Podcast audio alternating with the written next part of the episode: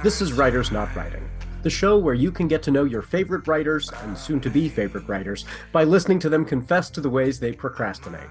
Thanks for procrastinating with us. I'm Benjamin Gorman, and the quiet guy behind the glass there is Doug the producer. I write novels and collections of poetry and stuff. Doug tries his best to make me sound better. And each week we have a secret word to listen for. If you catch it, you earn the right to take an extra break at the time of your choosing from whatever is stressing you out. From Not a Pipe Publishing, welcome to Writers Not Writing. So, Doug, what should our special secret word be that gives everybody a free break? Oh, so that's an idea. This week we'll have more than one instance of a secret word every time you hear the word song. Remember that. You get that many extra free breaks this week. Good call, Doug. It's a good one.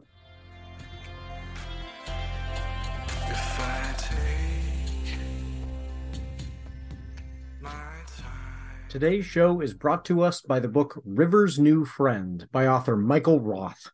It's a fun and relatable children's picture book about a dog named River learning to appreciate her challenging new sibling, Willow. More about that at the ad break in the middle of the show. Welcome, everybody. Uh, today, our guest, our very special guest, is Doug the producer. Um, let me introduce Doug a little bit. Uh, Doug isn't just a podcast producer and the owner of many cats. We've talked about his many cats before on the show, but uh, Doug, we've been friends for like what, like a decade. Doug is super crafty. He knits. He's into robotics and drones. When I told him I wanted to do a podcast for readers to get to know writers by listening to us talk about what we do when we aren't writing, he got very excited about all the technical side of things. Uh, we've both been learning a lot. He's got me working on my ums and uhs. Sorry about those. I keep him busy. Uh, and I know the cough that I had was a giant pain for you as well. Still lingering, but I think I'm through it now. We'll see how many times I cough during this episode. Uh, but one of the best things about Doug is that he is such a good listener. and now he's behind the glass, so you can't see or hear him at all. Uh, and we're going to try and do a show together, just the two of us. So we'll see how this goes. So, uh, as regular viewers and listeners know, we always dress up in costume for the show. And uh, for the sake of the folks who are listening rather than watching on YouTube, we start off by describing what we're wearing. So I'll have to describe, Doug, what you're wearing. But uh, yeah, stand up there behind the desk so I can. So a red flannel shirt, blue jeans, they're the big boots, and a a very large, uh, sharp axe. So Doug is going as a lumberjack. I did not know the axe would be in the booth. Okay, yeah, we got uh, we got we got a large axe in the booth. Um, so like I said, we go all out, right? Uh, so Doug is clearly little little menacing, a big axe uh, in the booth. Um, and I am dressed in this Sasquatch, full Sasquatch costume. It is very hot in this thing. I'm like, I look kind of Chewbacca esque. You can't see the feet. Um, they are these big foam versions, but they're very hot. Uh, but there's a reason why we went lumberjack and Sasquatch, and that is because it, it's a news related reason. In the last week, the Portland Trailblazers introduced a second mascot. Yes, we have a professional sports team with two distinct mascots now. Uh, maybe there are other teams like that. Write write in or post on Twitter if you know about another team that has multiple mascots. Uh, but the Portland Trailblazers now have two. They've got Blaze, the cat. I believe it's a cat, dog. Yeah, Blaze. Uh, those of you know uh, uh, the Trailblazers know Blaze, and now we have Doug Fur, F U R, Doug Fur, who is a mixture of a lumberjack and a Sasquatch. You should look him up. He is creepy. He is weird. I can't decide if I love him or hate him. And I the reason I have these mixed feelings about him is his face is one of those solid plasticky faces with a huge smile on it, which is supposed to be, you know, uh, nice for everybody, right? And maybe there are people who will go, "Oh, that is you know that that makes me feel comfortable. I find it a little bit creepy. Um, and then also the unstated reason uh, why we suddenly need a new mascot is that the team is not doing well. So I think that's why they're introducing a second mascot uh, at this point in the season when all of our attention should be on, you know, where are we going to be in the playoffs? And instead it's like, oh, we're not going to make the playoffs. And at the same time, we didn't stink badly enough that we're going to, you know, get some amazing draft pick. Instead, we're going to be just out of the playoffs, I think. And uh, that that is very disappointing, especially for a team that showed a lot of promise a couple of times. There was a period of time, which was not an irrelevant period of time. We're not talking the first two days, where we were the top of the West uh, early, early, early in the season. And uh, there have been some amazing. Day, uh, Damian Lillard had a 70 point game at one point, uh, just some amazing uh, events this season. But it's not. It's it's looking like uh, time to bring out a second mascot kind of time.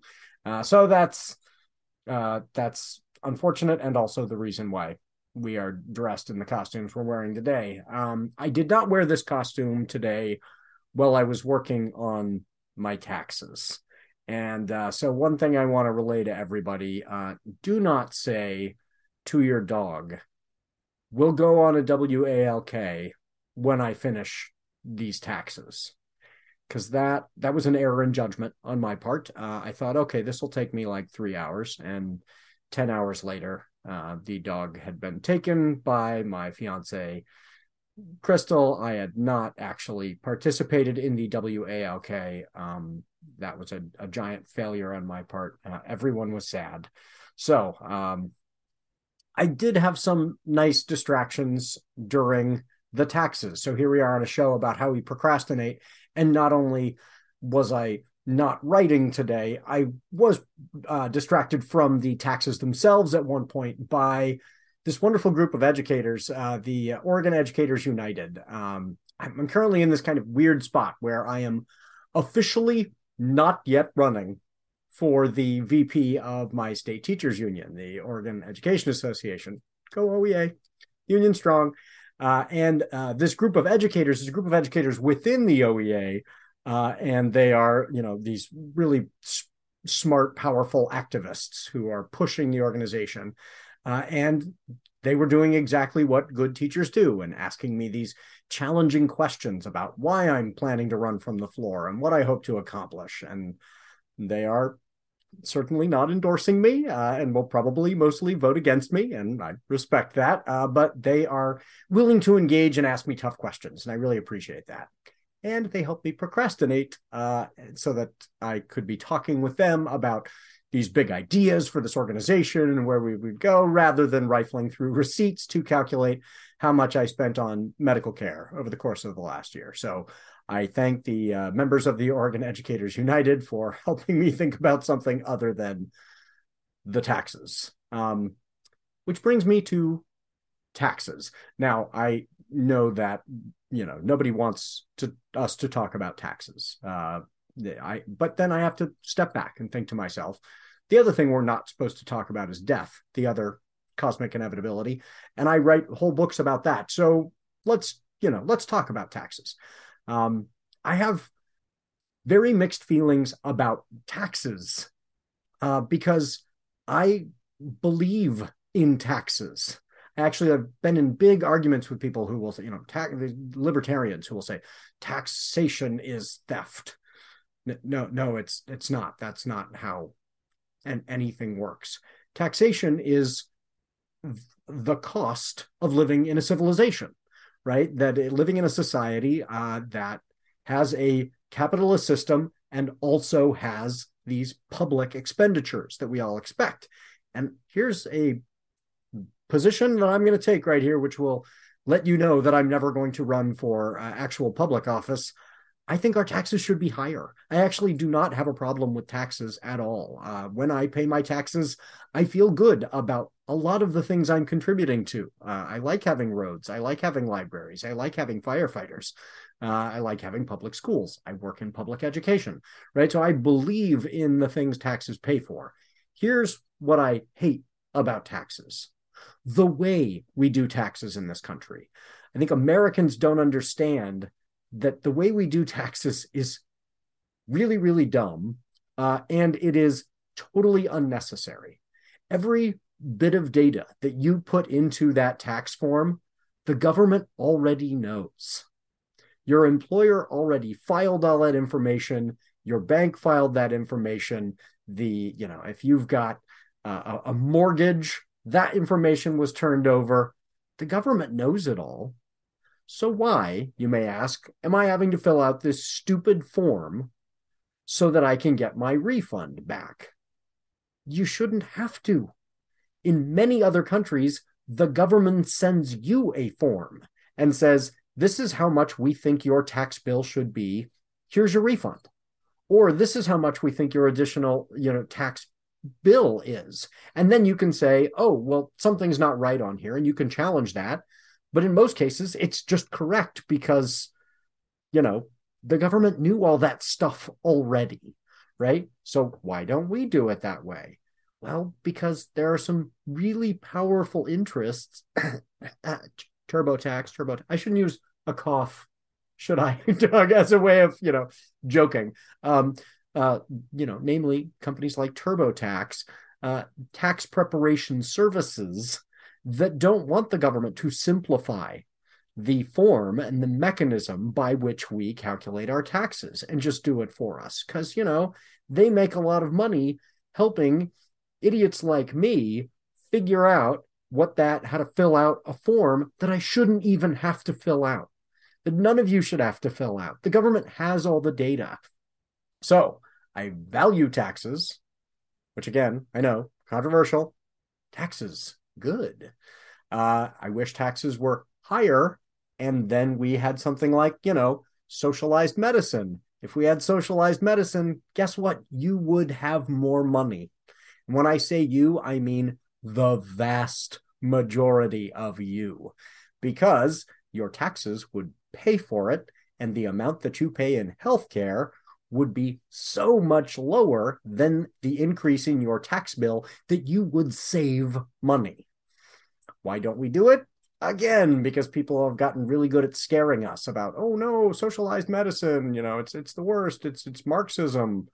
No, it makes sense. You can't have a truly competitive marketplace in a whole bunch of areas. We can't have a truly competitive marketplace because I can't say, you know, if I if I get hit over the head and I'm unconscious and in the back of an ambulance, I would like these people to compete on price and uh, give me the lowest cost care. And why would I want to do that? I want the best possible care. So the the free market doesn't work when it comes to healthcare. It doesn't work when it comes to things like electrical power.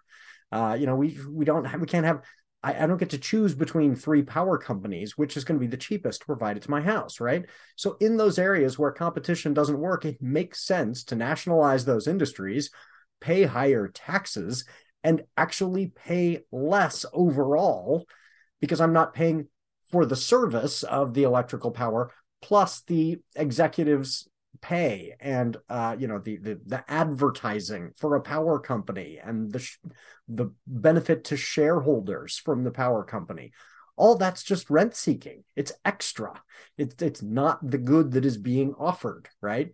Um, but and it's not like the free market has worked really well in the power industry hello texas power grid crashing multiple times, right? It doesn't make the product better. You get electricity or you don't. And the public sector can totally provide that just as well as the private sector. So, controversial opinion raise my taxes, lower my overall bills, right? We can totally do that. So, I don't mind taxes. I hate the way we have to pay them. Uh, and my dog hates it too because then I don't take her for a walk and I feel guilty and everyone is sad. Oh, which brings me to something a lot lighter and happier uh, pop culture. I got to see a movie this week, which everyone has seen already, so I'm not going to tell you all about it, but uh, it's a really good thing that everything, everywhere, all at once won the Oscar uh, because it's good for me. Uh, I, I, know there are you know other films that I have also not seen that were in that bunch that you know I they might be totally deserving. So I don't feel like can say this was the the deserving film But oh my gosh, if you have not seen everything everywhere all at once, see it. It is amazing. Uh, this movie is everything that I want to produce as a writer, in that it is dealing with the themes that I love to talk about. It's dealing with the tension between the question of whether or not life is potentially meaningless and whether we can find meaning in love, in relationships between people, in this case, family relationships. Uh, and can we overcome generational trauma in the face of the possible absurdity and meaninglessness of existence? It's deep stuff. This is a very heavy movie. And at the same time, it is a ton of fun. So if you would like a ton of fun that is dealing with really heavy stuff underneath, see everything everywhere all at once or read my books because that's what I try and do too. Uh, but uh, none of my books have uh, uh some of the, the the, the more famous uh, absurd stuff. Uh, I don't have the giant fingers or the the the dildo fight. Um, but you know, I got vampires and werewolves and stuff. So you know, I trolls and silent golem and yeah, I I I, I go for the silly as well on the surface and some heavier stuff underneath. Uh, never taxes though. I've never uh, ranted about taxes in any of my books, so maybe I maybe I ought to. Um, they would sell just as well, I'm sure. Uh, so, so see everything everywhere all at once uh, if you have not. And you know it's funny. This is what got me to see it. Uh, and Doug, you'll appreciate this. It was the video of the uh, mother of the star when she watched from uh, Singapore, I believe, is where her mother lives, uh, and she seeing the joy uh, on her face and the reaction in the room as everyone started cheering, and I was like, that makes me so happy. I have to watch this movie now.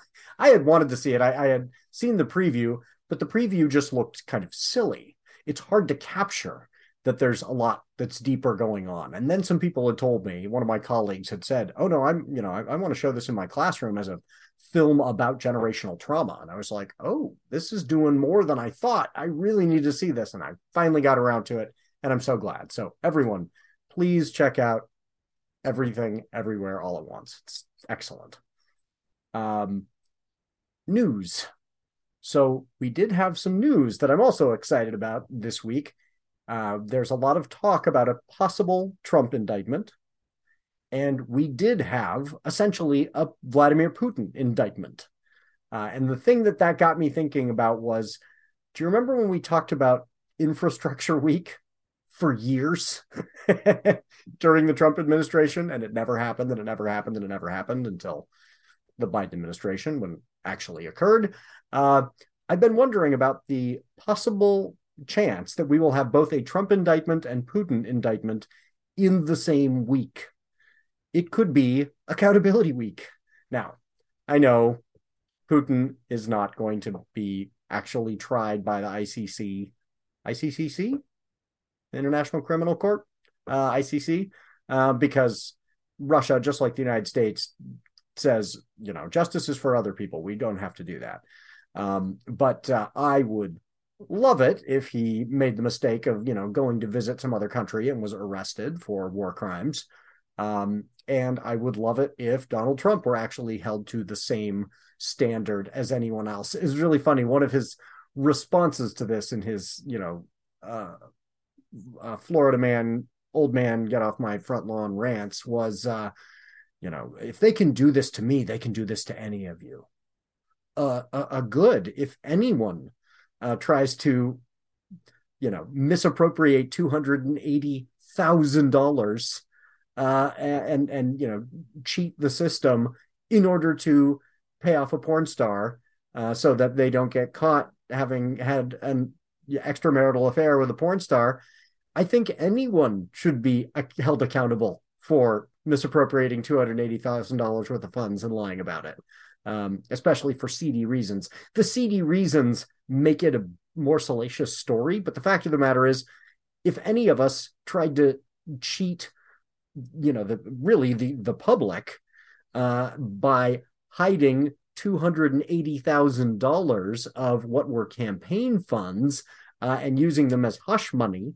Uh, any of us should be held accountable for that. I'm fine with that. I want to go on the record. If I ever use two hundred eighty thousand dollars of somebody else's money to try and hide an extramarital affair, yes, we should all be held accountable to that same standard. Uh, you know that that that's not a threat. That's living under the law. Uh, and I would love to live in a country where the uh, incredibly wealthy, uh, you know, white men were actually held accountable. We've never had that before, uh, but wouldn't that be nice?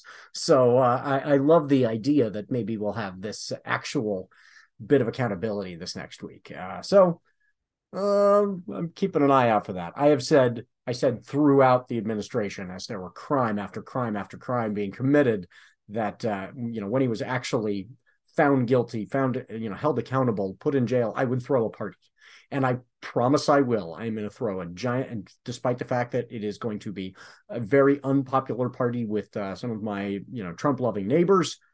Too bad we're throwing a kegger when he gets locked up when he is found guilty. Uh, so maybe just put in jail. Uh, maybe just for the you know I think that's a good enough reason. Maybe have both the parties. Uh, but uh, yeah, we'll we'll see if that ever actually occurs.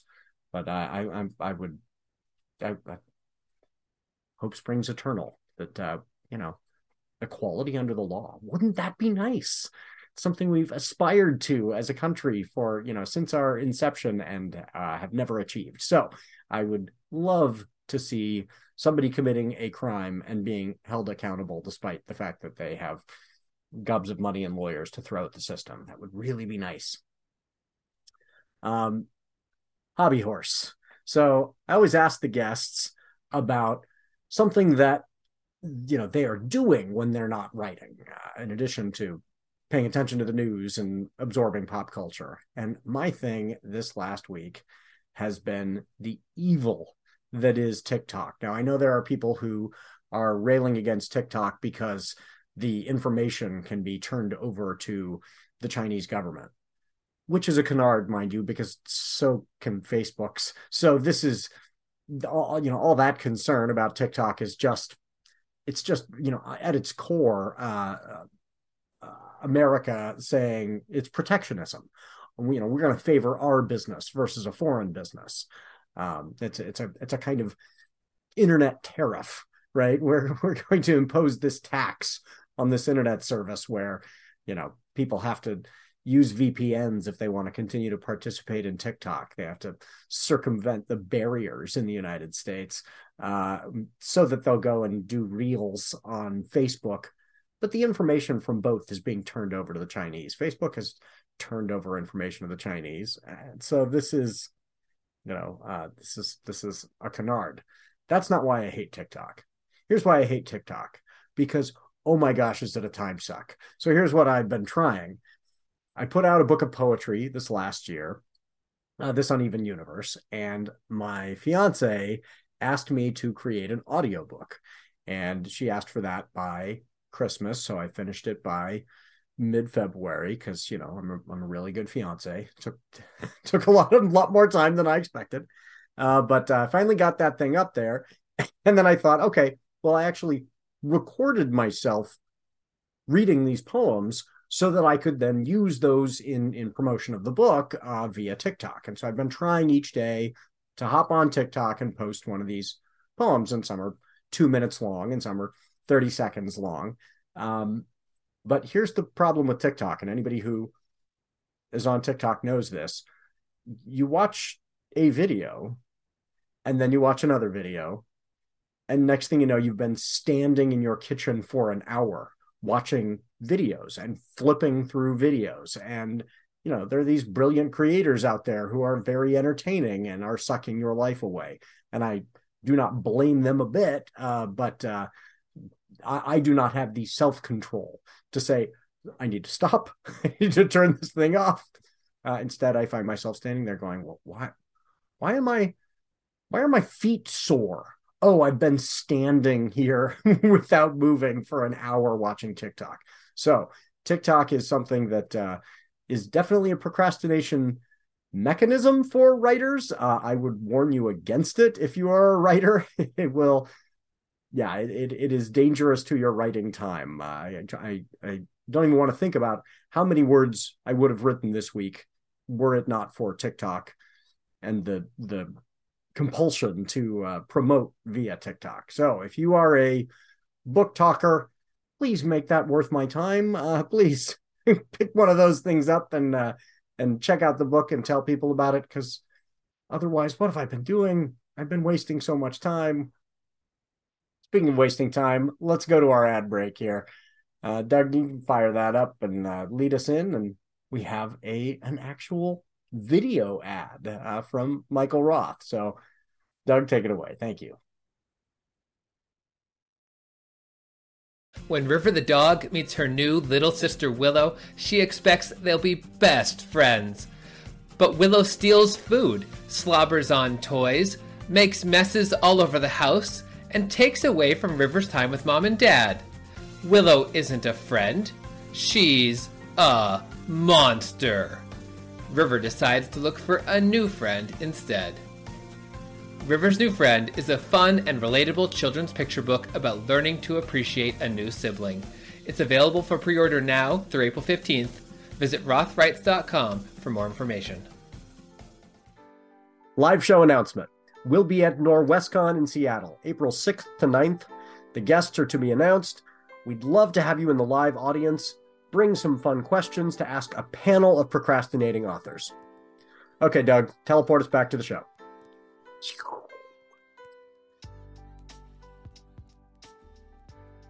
So, the next thing I always ask writers about is what have they been daydreaming about? And I'm struggling with this question myself uh, this week because a lot of what I've been daydreaming about is the third book in the uh, trilogy that I'm currently writing, and then the totally unrelated novel that I want to write next. And I think a lot of writers can probably identify with that that feeling of you, you start to dream about multiple books at a time. Uh, and so that's not for this show. This is a show about how we procrastinate not our show about process.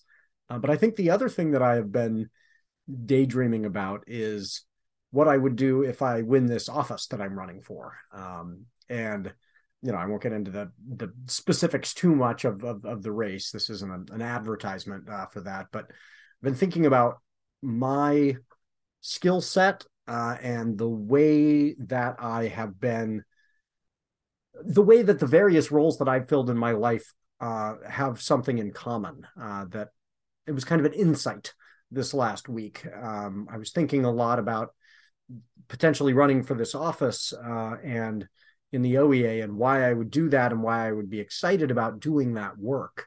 Um, and you know, I, I would do that job in a different way than I, I think it's been done sometimes. Uh, I'm really excited about the portion of the job. You know, every job has got lots of different parts, right? And we all, uh, as as a public school teacher, I love being up in front of my kids and working with them, and I hate grading. Right, I hate grading papers, um, and uh, and and you know, I have colleagues who I wouldn't say they love the grading portion, but I have colleagues who love creating curriculum. Like different people love different parts of the job uh, and and that manifests in in their skills right? In in the way that they do it. Uh, you know i end up doing a lot more things on the fly than some of my colleagues who are these great curriculum creators and they have these amazingly designed lessons um, and you know I'm, I'm shooting from the hip some of the time. So uh, i recognize that the things that we love our passions then uh, translate into the job. And i was thinking about in this position that I'm running for, what, what does that have to do with my skill set? And uh, I think back to there was a period of time when I was in college where I thought about going back to school, getting a PhD, uh, and continuing teaching at the collegiate level. Um, and there are, again, parts of that job that I would love, but I would look at these professors of mine who were just so incredibly knowledgeable. You know, I, they, they would be able to tell you Soren Kierkegaard's mother's maiden name off the top of their head. You know, they just had this incredible vaults of knowledge. And I do not pretend to be one of those people who can has this amazing recall of huge amounts of facts. You know, that's never going to be my skill set. I can hardly remember the name of the author of the book that I read three books ago, right? That just vanishes from my mind. I am not that kind of person. And when I'm, you know, thinking about this office, I know for a fact I would be in a leadership position and I would be leading people who are smarter than I am. you know, that is, that's, I, I and, and so I, I feel that sense of shouldn't they have somebody who has that vast recall ability as well. But uh, the one thing that I was realizing that all of my kind of jobs have in common is that I am good at inspiring people, or at least that's the part that I love, and therefore the part that I've honed. Right, uh, I love inspiring my students. I love working with authors and helping them realize how talented they are and that their books deserve to be in the hands of readers and helping them feel that uh, and I hope to have a chance to help educators realize that they really ought to be in charge of their schools uh, and that they have the power to do so and the ability to do so and, and to help them then you know take ownership of the the education system and really put that power back where it belongs in the hands of the experts who are in the classroom. So uh, or on the school bus or you know the in the in the school cafeteria or at the community college. Um, I, so I'm excited about going out into the field and inspiring my colleagues. Um, that's what I love to do in the same way I love doing that with students and I love doing that with authors. Um, and so I have been daydreaming about talking to people about how great they are and that's felt really good uh, that's been a it's been an exciting part of this whole campaigning process is thinking about what would I be doing if I, I was in this office and which parts would I be really uh, loving. I've also thought long and hard about the parts of the job that would be more arduous and that would be more, you know, kind of drudgery. And there will be parts that will not be as fun for me. Uh, and uh, I'm not, I'm not, you know, jumping into the job for the fun, but I want to be conscious of the fact that there are going to be parts that are going to be really tough. Uh, but uh, I'm, I'm looking forward to it. So we'll see if that works out. Um, you know m- more on that later uh, if if, if, that works out we'll know by the end of april um, but campaigning is fun. This is you know uh, the one of those things that uh, uh, you, you, see these you know politicians and you know why, why would anybody do this? Because it is it is a ton of work. It's kind of agonizing. And at the same time if you enjoy people and you enjoy getting to talk to people and getting to hear their stories and getting to figure out how you're going to work with all these different groups of people, uh, it really is enjoyable. So I've, I've been daydreaming about how I can get to do more of that without ever, you know, I, again, I'm a person who likes taxes. I'm never going to run for like public political office, you know, but within the uh, OEA, telling teachers that they really should be in charge, telling bus drivers that they really should be in charge of their workplaces. Uh, that's something I can do, and uh, so I hope I get I get that chance. So uh, next up is our weekly poll, and uh, I didn't post the weekly poll this last week. Like I said, very busy with uh, campaigning stuff. So this week I'll be posting uh, Beth Barani's poll, which I think is a fun one. The question we she and I talked about last week was if you had to choose which story universe would you like to live in more? Not just which do you enjoy watching, but which would you most enjoy living in? Of the following four Star Wars, Star Trek, Firefly, or Farscape? Oh, maybe I should. Can you add a fifth option? I don't think you can add a fifth option. It would be really interesting to see where people would go with Dune, too wish I could add that fifth option uh, to see if anybody would say, yeah, I would really like to live in the world of Dune. I love those books, sinking into those books, and you know they're, they're, such tomes. If you've not read them, totally worth your time, but they're huge, uh, and uh, so you get to spend a lot of time in that world, uh, and that's a world where I don't know if I would want to live in it. No, I think I, I, think I know which one. You know, and and Beth and I talked last week about kind of betrayed which one we'd want to live in. But uh, uh, yeah, so check that out. Look for that on the uh, Not a Pipe Pub, uh, Not a Pipe's Twitter hand. Uh, Twitter runs that poll, so check that out. And Doug, where would you go with that one? Really, Doug would go with Farscape. That's not what I would have gone with. Uh, not, nor is it what I would have predicted for you. That's yeah, no, yeah. So um, you know, now that I think about it, that totally does fit Doug. Though that that fits the the world of a house with seven cats, seven cats. Which is not to say Farscape has seven cats, but there's a certain kind of crazy madcap quality that would exist in a world of seven cats, uh, and also in the world of Farscape. So yeah, you, the, he's the same connection. Uh, so yeah, maybe if you have seven cats, you might think Farscape is for you too. Um, I'll be interested to see if uh, anybody weighs in in that way. Next thing we talk about is our to read pile. And I have a confession to make. This one is sad for me. So every week I ask the authors what it is that they are going to be reading next. Uh, and for me, I, you know, I always bring something myself. But for this one, I was looking in my to read pile, and I'm I am embarrassed to admit this. I have never read Toni Morrison's Song of Solomon. I know there are just a ton of writers out there screaming right now. this is one of those books that I know I need to read. I read The Bluest Eye when I was in high school. Uh, it's a masterpiece. I was too young to fully appreciate it. I need to go back and reread that one.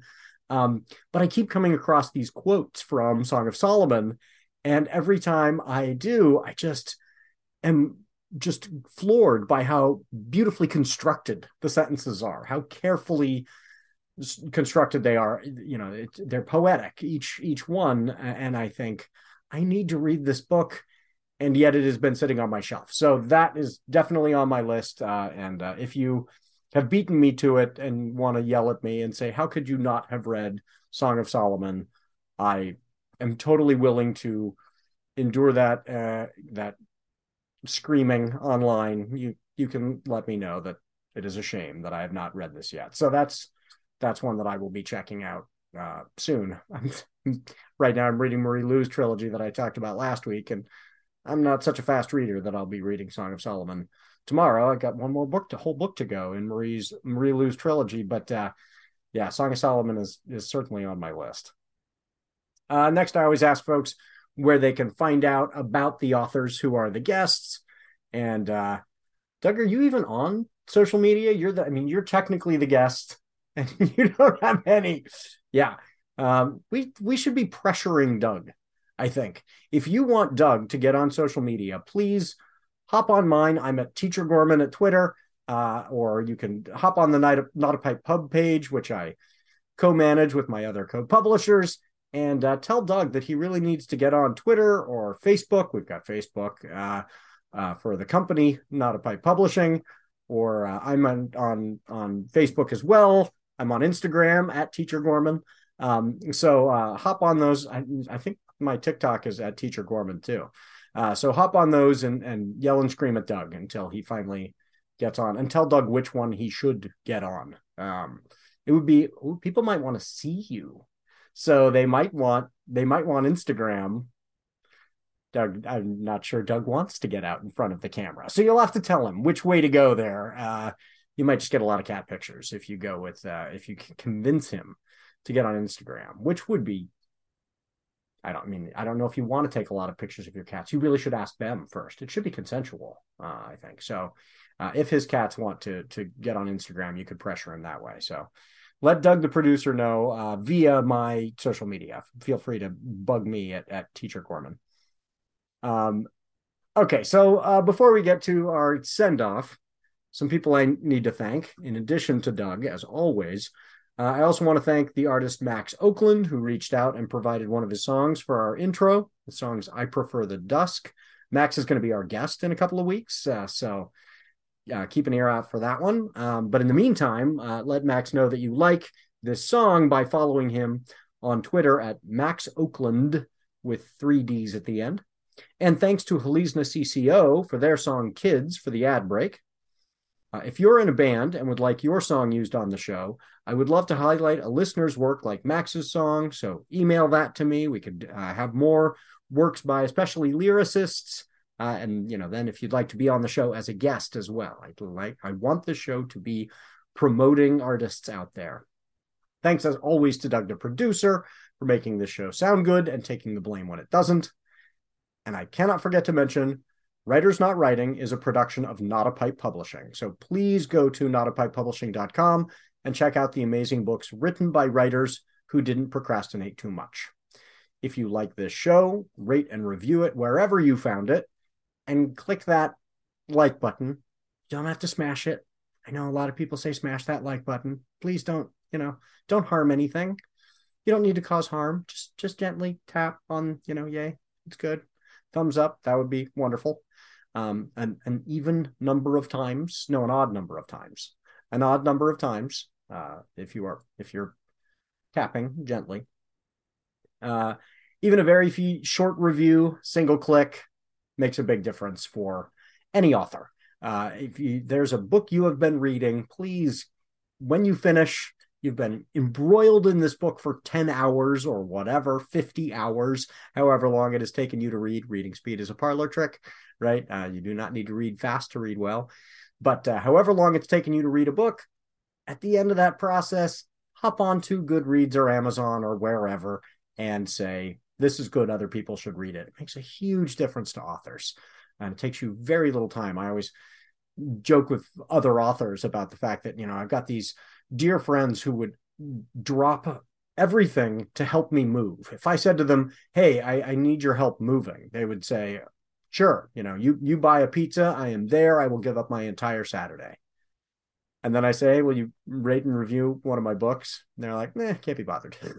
and it just I will writers are hearing me right now and uh, everyone else you know I, it's something that we writers do not understand. Why are folks not taking three seconds to go good book five stars. You know it's very very easy. Help your friends out please. Make somebody's day.